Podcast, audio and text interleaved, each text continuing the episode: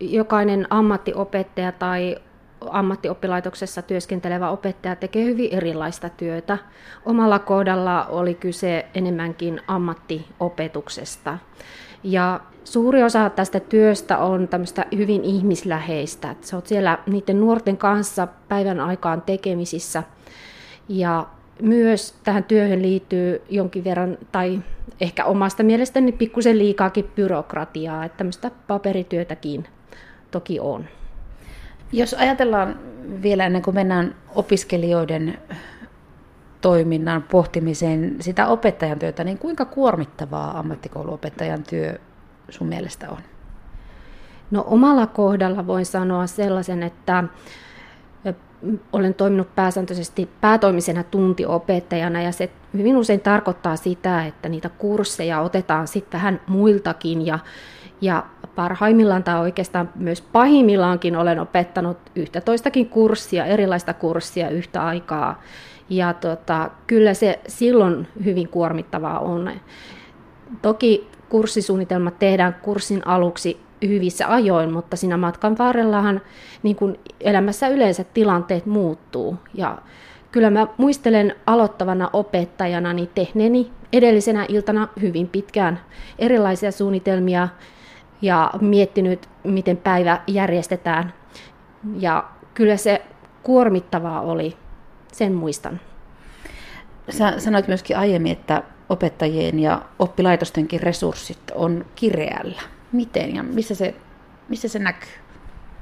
No kireys tulee nyt siitä esimerkiksi, että, että pikkuinen tämmöinen taipumus on tällä hetkellä, että sitä rahoitusta sieltä opetuksesta viedään pois. Eli se tarkoittaa, että opettajien määrää oppilaitoksissa vähennetään.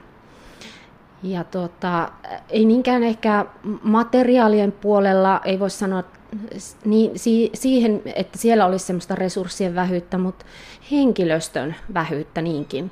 Ja opetusaika vähenee, se on vähentynyt pikkuhiljaa tässä se lähiopettajuuden aika. Et sillä tavalla sitä resurssia viedään pois. Eli aikaa myöskin olla opiskelijoiden kanssa on koko ajan silloin vähemmän. Miten se vaikuttaa vaikka siihen, että miten, opiskelijoiden, miten opettaja saa luotua opiskelijoihin sitä kontaktia, joka on kuitenkin hyvin tärkeää, se suhteen muodostaminen, että se opetuskin onnistuu? No kyllähän se jää hyvin pitkälle erilaisten sähköisten välineiden varaan. Kurssi voi olla yhdistelmä lähiopetusta, siihen voidaan liittää verkkoopetusta tai, ja yhdistellä näitä kaikkia. Ja sitten voi olla myös oppilaan tällaisia työelämäjaksoja siinä välissä. Aika rikkonaista voisin sanoa näin. No miten sitten jos ajatellaan ammattikoululaisia, niin ovatko he motivoituneita opiskelijoita ja mistä se motivaatio on kiinni? Miten vaikka tuo rikkonaisuus vaikuttaa siihen motivaatioon? No pääsääntöisesti minun mielestä ammattioppilaitoksen opiskelijat ovat motivoituneita. Toki poikkeuksiakin siellä joukossa voi olla ja ne voi johtua hyvin monenlaisista syistä. Siellä voi olla henkilökohtaisia ongelmia. Sitten voi olla, että kyseinen opiskeluaine on ehkä jotenkin helpohkoa tai, tai sitten taas vastaavasti liian vaikeaa. Ja miten se vaikuttaa sitten, missä se niin kuin ikään kuin näkyy sitten, jos se oppiaine on vaikka liian helppoa tai sitten liian vaikeaa? Näkyykö oppilaita tunneilla tai opiskelijoita? No joo, no ehkä voi olla jotain tämmöistä pientä häiriökäyttäytymistä, mutta loppupelissä sekin, että opiskelija ei saavu paikalle. Mutta yleensä näihin poissaoloihin kyllä puututaan, että niin siitä keskustellaan opiskelijan kanssa. Kuinka tehokasta se keskustelu on? Vaikuttaako se positiivisesti siihen opiskelijan motivaatioon? Kyllä se vaikuttaa positiivisesti. Et sen verran voisin tätä tulevaisuutta opetusalalla valottaa, eli nythän on tulossa tämä uusi uudistus ensimmäinen 8.2015 yhteisten tutkinnon osien uudistus, jossa, jossa pyritään nimenomaan siihen, että kukin opiskelija ja hänen osa, osaamisensa arvioidaan etukäteen. Toki tätä aikaisemminkin on tehty, mutta nyt vielä voimakkaammin. Ja tällöin pystyttäisiin puuttumaan tämmöisiin opiskelijoihin, joilla on se osaaminen jollakin tavalla jo osoitettu, ja sen jälkeen sitten luomaan tämmöinen yksilöllinen eteneminen.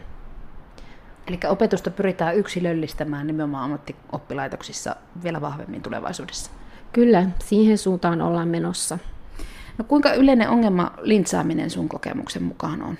No jos karkea arvio jälleen kerran, niin omalla kohdalla ehkä puhutaan noin viidestä prosentista. Ei mitenkään siis merkittävä, jos ajatellaan kokonaisuutta. Mutta mistä sitten se lintsaaminen johtuu niiden kohdalla, jotka sitä tekee? No niin kuin sanon, niin nämä henkilökohtaiset ongelmat, sitten tämä koettu vaikeus tai helppous siihen opintoon tai opintoaineeseen ja sitten joku muu. Sitä mä en ehkä nyt osaa sanoa tässä, mutta kyllähän niitä löytyy kaikenlaisia syitä. Ne voi olla hyvin yksilöllisiäkin. Kyllä. Erittäin. Sä sanoit myöskin aiemmin, että semmoinen tietynlainen lyhyt jännitteisyys on lisääntynyt opiskelijoiden parissa. Niin mitä sä tarkoitat sillä? Miten se tulee esiin? Joo, eli kyllä siinä tavallaan semmoista suuntausta, että halutaan, että kaikki on hauskaa ja kivaa, kun tiedetään, että tosielämässä työpaikoilla aina näin ei ole. Sellainen lyhytjännitteisyys siinä suhteessa minun mielestä on lisääntynyt. Että ei olla valmiita ikään kuin paiskimaan töitä sen eteen, että päästään haastavinkin vaikkapa kokeiden yli. Niinkö? Kokeitahan ammattioppilaitoksessa on hyvin vähän, mutta tähän suuntaan, eli semmoinen pitkäjänteinen työskentely tuloksia kohti, niin voi olla joillakin hyvinkin vaikeaa. Entä kuinka suuri ongelma mielenterveysongelmat ovat ammattikouluopiskelijoiden keskuudessa? Kyllä se itse asiassa on, että kun puhun henkilökohtaisista ongelmista, niin se hyvin usein voi tarkoittaa tätä. Meillä on paljon pahoinvoivia nuoria yhteiskunnassa. Siitä ei pääse yli eikä ympäri. Miten siinä, siinä koulussa, missä sä työskentelit, niin miten tähän puututtiin koulun puolesta vai puututtiinko siihen? Kyllä siihen opiskelija saa apua, jos hän ei ole jo ennestään itse tällaiseen hoitoon hakeutunut, niin jos huomataan, että opiskelija voi todella huonosti, niin silloin sen tämmöisen ikään kuin tarttumisen, mä puhun tämmöisestä, että otetaan tämä henkilö ihan kahdenkeskisen keskusteluun, niin voidaan tehdä opettajan toimista, mutta myös opet, opo ja terveydenhoitaja tai luokanvalvoja voi olla tällainen.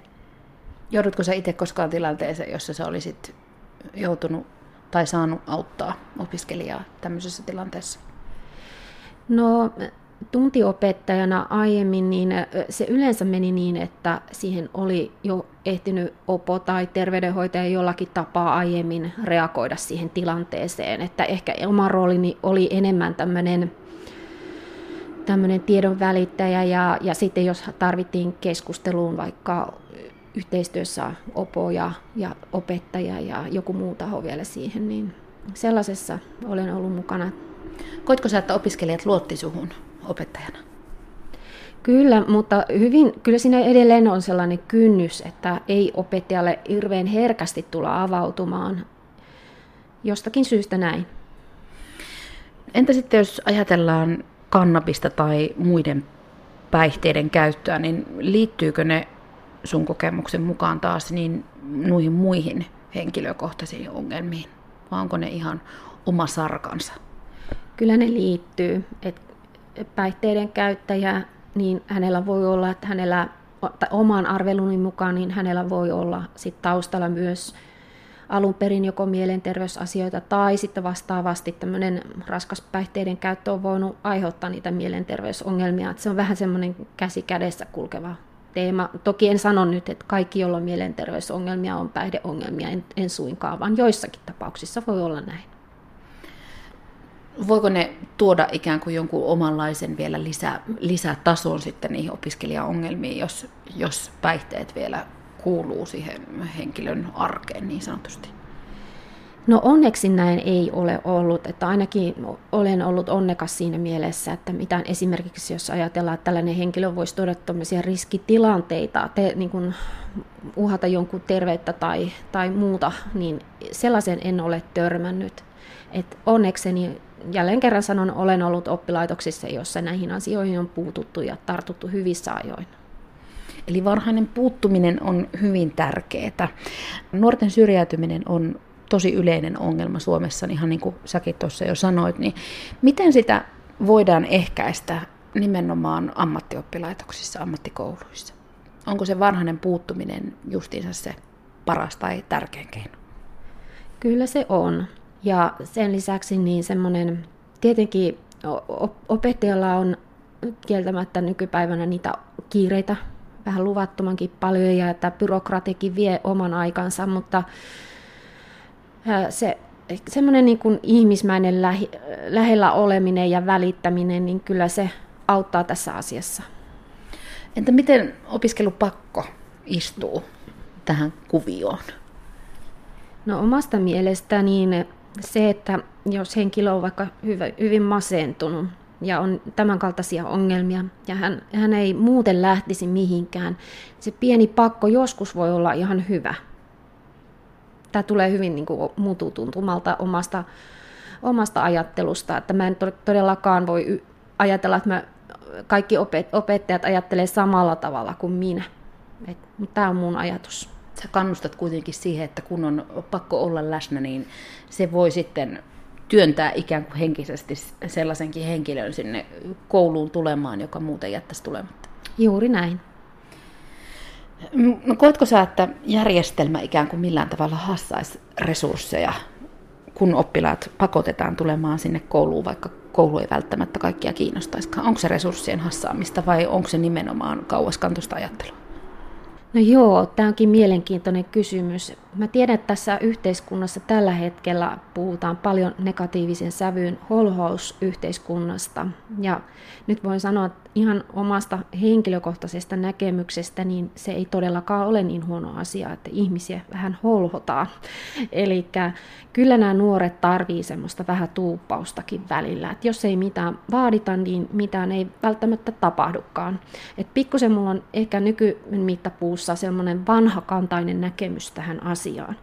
Ja mä luulen, että tähän resurssiasiaan, niin, niin tavallaan yhteiskunnassa on jo tehty tämmöisiä ää, siirtymiä siihen suuntaan, että opettajia tarvittaisiin vähemmän ja, ja myös niitä maksettavia tunteja olisi vähemmän.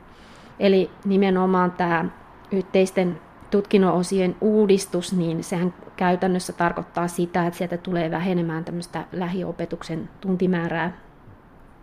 Ja tota, opettajienkin määrät tulee vähenemään.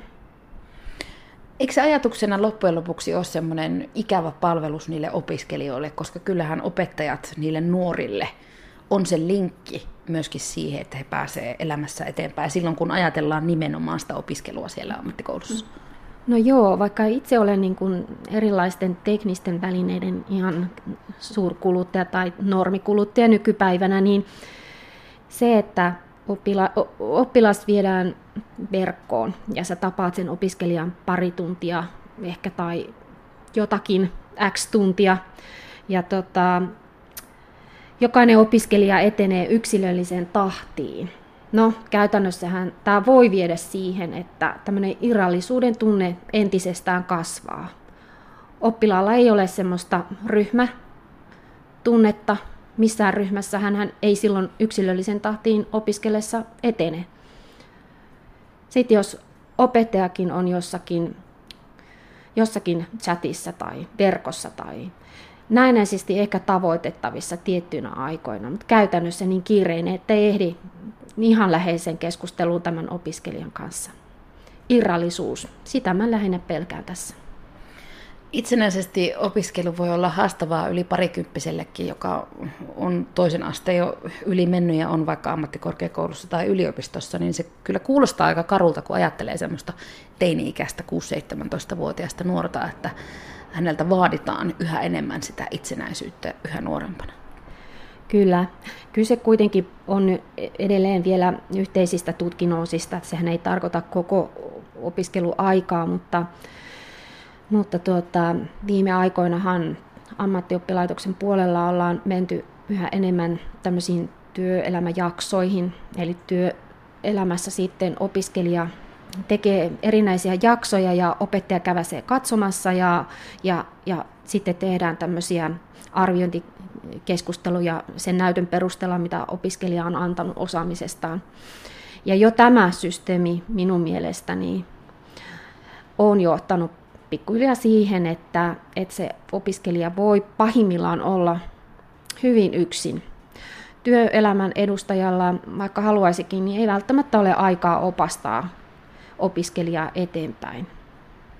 Eli hienoja ajatuksia, hienoja uudistuksia, mutta väistämättä mietin tätä irrallisuuden tunteen kasvua mahdollisesti jos pohditaan vielä vähän tuota tulevaa, niin SAKhan ehdottaa ammatillisen koulutuksen uudistamista tällaisen 2 plus 1 mallin pohjalta, jossa opiskelu ikään kuin, tai ikään kuin vaan alkaa oppilaitoksessa ja sitten opintojen edetessä ja työpaikan löydyttyä, niin siirrytäänkin oppisopimukselle, jonka pituus sitten vaihtelee opiskelijan mukaan. Sä nyt jo vähän viittasit tähän itsenäisyyden lisääntymiseen ja sen myötä tulevaan irrallisuuden tunteeseen. Mutta mitä mieltä sä tästä ehdotuksesta olet? No ihan ensimmäiseksi, kun kuulin ajatuksesta, niin tuli mieleeni, että tässä Suomessa niin tietyillä alueillahan on työllisyystilanne ihan kohtuullinen. Ja tämmöisillä alueilla ehkä tällainenkin toimisi. Mutta näen tässä kyllä suuren riskin alueelliseen eriarvoisuuteen. Esimerkiksi Pohjois-Suomessa tämmöisiä oppisopimuspaikkoja ei välttämättä löydy niin helposti. Sen lisäksi Pohjois-Suomessa on paljon ihmisiä ilman työpaikkaa. Joskus tuntuu, että työntekijäpuoli haluaa saada ilmasta työvoimaa, jos näin raflaavasti voisi sanoa. Eli näitä uudistuksia kannattaisi vielä miettiä ainakin tarkasti vähintäänkin. Kyllä. Lisäksi tässä on sellainen ajatus vähän tuntuu, että ihmisten mielissä, että opettajat on niin kuin välttämätön paha, että kuitenkin näkisin, että opettaja voisi tämmöisenä puolueettomana tiedon ja taidon välittäjänä niin oppi, niin kuin ylläpitää edelleen sen paikkansa tässä yhteiskunnassa. Ja viittaan tästä nyt näihin työssäoppimisjaksoihinkin, jossa, joissa on suuri riski siihen, että opiskelija ei saa tarvittavaa ohjausta. Eli se ikään kuin sen opetuksen laatu, että sä, sä mietit sitä, että se pysyisi mahdollisimman hyvänä. Joo, ja kaikille tasapuolisena. Se, se on se mun pointti tässä. Kerro vielä tähän loppuun, että mikä sinun näkökulmastasi opettajana niin on mielestäsi parasta, mitä ammattikoulu voi opiskelijalle tarjota? No se, että oppii tämmöisiä, niin puhutaan elinikäisistä oppimisen taidoista, että osaa hakea tietoa, osaa kysyä, jopa kyseenalaistaa. Ja sitten on semmoinen ennakkoluuloton ote, haluaa tarttua tarjottuihin töihin ja haluaa myös menestyä niissä. Enkä tarkoita, että jokaisen pitäisi aikuisiällä ajella sillä E-luokan Mersulla, mutta, mutta tuota, kuitenkin, että on semmoinen tyytyväinen olo itsensä siinä, että kokee, että minulla on mahdollisuus vaikuttaa omaan elämääni, mitä siinä tapahtuu.